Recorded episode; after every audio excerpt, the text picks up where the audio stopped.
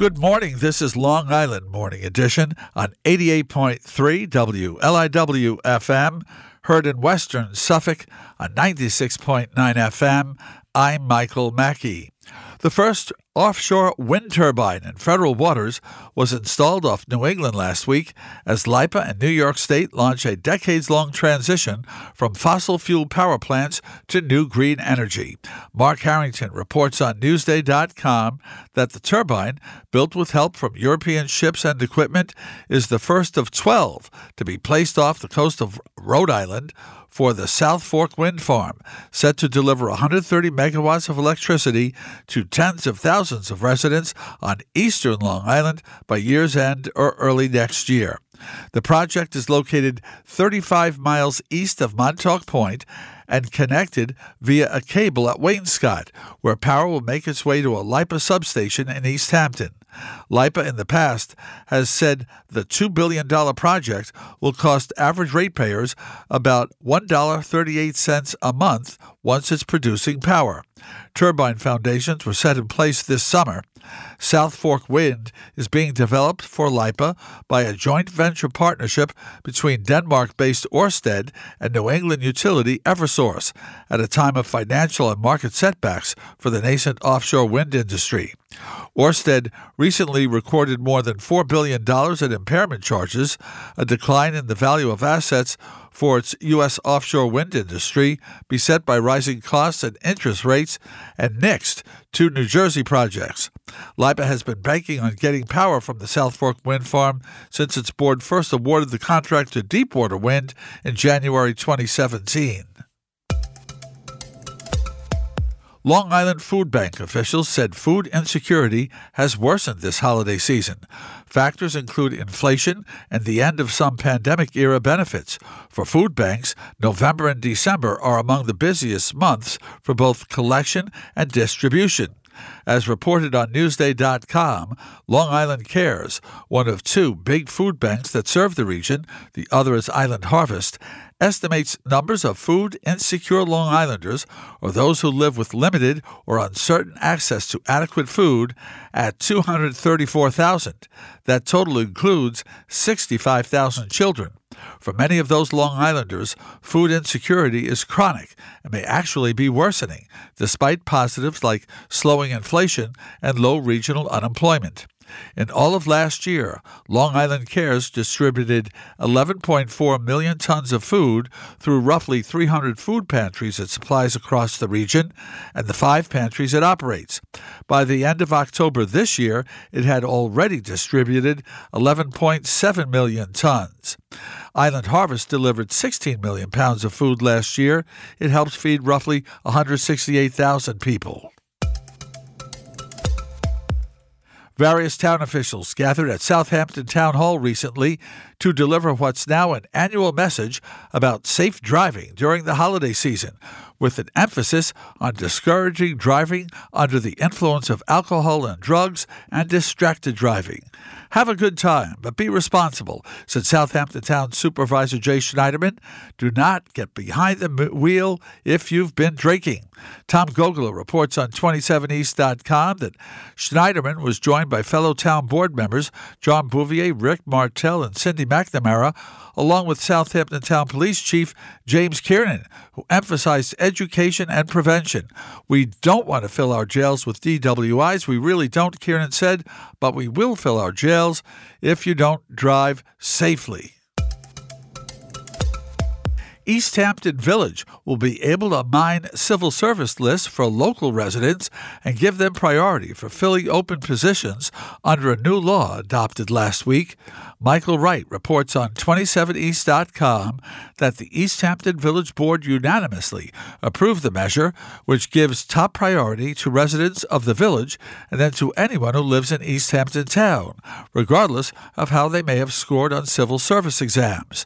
Civil service rules generally require that a position be offered to one of the top scoring individuals on the list of eligible employees. But often that means local governments are obliged to offer the post to candidates, sometimes dozens, who may decline or quit after a short time because they live a long distance away. while a local candidate who did not score as well may be lingering eagerly. Some people don't necessarily score well on tests or they get a 90 instead of a 95 or 98.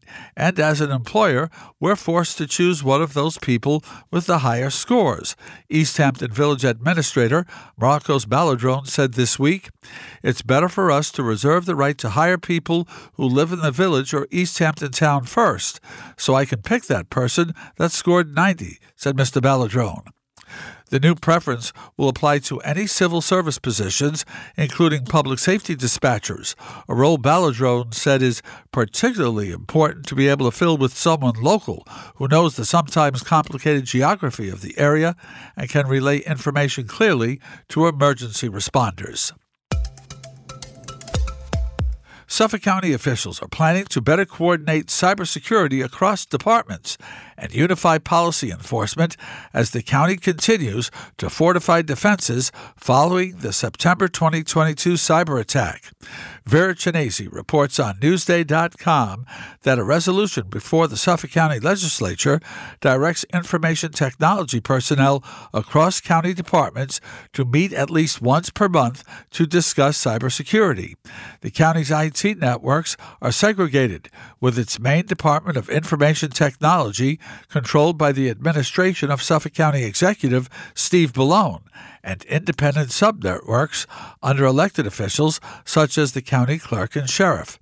The new Office of the Chief Information Security Officer is expected to now oversee cybersecurity policy and compliance for all departments. The legislature is set to vote on the measure today, along with IT funding requests totaling $1.6 million for software upgrades. A public hearing is set for another measure requiring vendors to notify the county if they sustain a security breach. The town of Riverhead has been awarded a $500,000 state grant for its Town Square project in round 13 of the Regional Economic Development Council initiative. Denise Civiletti reports on RiverheadLocal.com that the grant will help fund the development of an adaptive playground and park in the Riverhead and Riverfront Town Square. The town plans to build fully accessible children's playground featuring unique Long Island marine maritime themed play structures for children of all abilities and ages, according to the grant award. It will allow full inclusion for physically challenged children and their families lacking accessible recreation. The town of Riverhead was also awarded a $30,000 grant to fund a feasibility study for a potential sports complex at EPCAL in Calverton. For years, the New York State Office of Mental Health has maintained a detailed database for sharing the psychiatric histories of people who rely on the social safety net, a tool that, when used correctly, can ensure the state's most vulnerable people receive adequate care but the database, known as PSYCKES, Psychiatric Services and Clinical Knowledge Enhancement System, was not consistently used by one of the most crucial pieces of that safety net hospitals, which have sometimes discharged homeless mentally ill people without using the tool to communicate with shelters and care teams that provide outpatient treatment.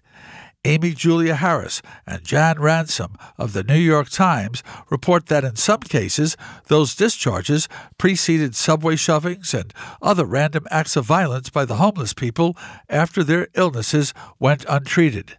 Now, the state of New York has issued a new set of detailed guidelines for hospitals to follow when caring for severely mentally ill patients, urging them to more proactively communicate with care teams and other outside organizations to prevent the patients from deteriorating and hurting themselves or someone else. The state issued the guidance late last month after receiving questions from the New York Times, which was preparing to publish an investigation that revealed preventable institutional breakdowns of homeless shelters, hospitals, specialized treatment teams, and other organizations. The breakdowns preceded more than 90 acts of violence in the past decade, according to the New York Times. This has been Long Island Local News on Long Island's only NPR station, WLIW FM. I'm Michael Mackey.